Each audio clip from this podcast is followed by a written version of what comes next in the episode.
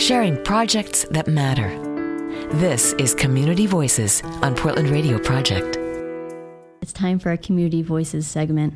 Every week here at Portland Radio Project, we like to feature a local nonprofit doing great work in our community and often beyond.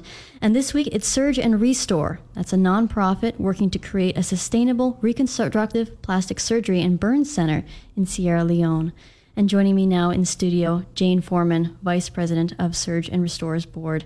Thanks for joining me. Well, thank you for having me. Why don't you let us know exactly what Surg and Restore is doing in Sierra Leone with that surgery center? Well, first of all, a little background. Surg and Restore is a West African country that is still suffering the devastation of an 11 year civil war that ended in 2002. The war caused near total destruction of their infrastructure and education system. It remains one of the 10 poorest countries in the world and has one of the highest rates of maternal and newborn mortality. Current life expectancy for males is only 47 years old. 17% of kids die before age uh, five. So, this country of nearly 7 million has has only about 200 physicians, including only 20 surgeons. It has no plastic surgeons, no anesthesiologists, and no residency training programs for any medical specialty. Basic medical care is pretty much not available to the working poor. They just don't have access to, to basic care. Our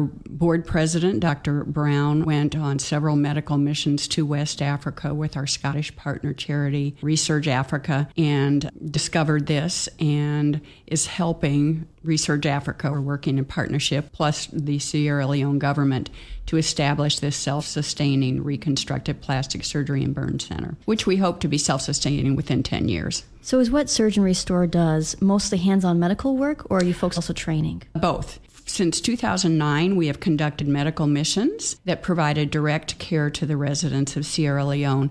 So we're uh, doing reconstructive plastic surgery like repair of cleft lip and cleft palates, repairing tropical uh, leg ulcers, repairing burn scars and contractures generally deformities and disabilities that cause residents to live on the outskirts of society and be discriminated against in terms of employment and basic human relations.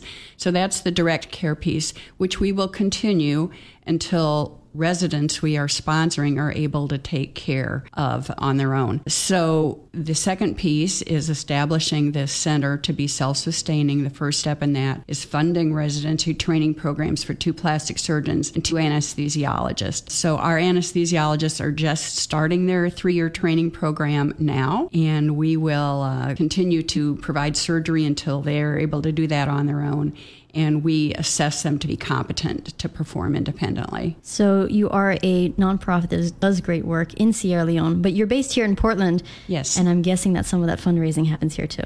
Yes, uh, I do a lot of grant writing for the organization, but uh, actual, actually our main source of uh, revenue has been from our annual fundraiser, which is coming up next Saturday, April 29th. And we host that as well as Dynasty House which is another Portland based nonprofit that benefits the people of Sierra Leone. This event will be at Philip Neri Church at Carvlin Hall starting at 6 p.m. April 29th. And tickets are available at brownpapertickets.com. The adult, the, the tickets include live music, uh, hors d'oeuvres, beer and wine, a silent auction with something for everyone.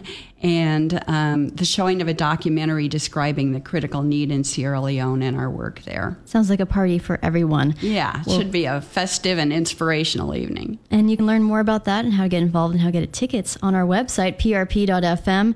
We have all the information you need there about how to get involved with Surg and Restore. You've been listening to Community Voices on Portland Radio Project. Learn more at prp.fm.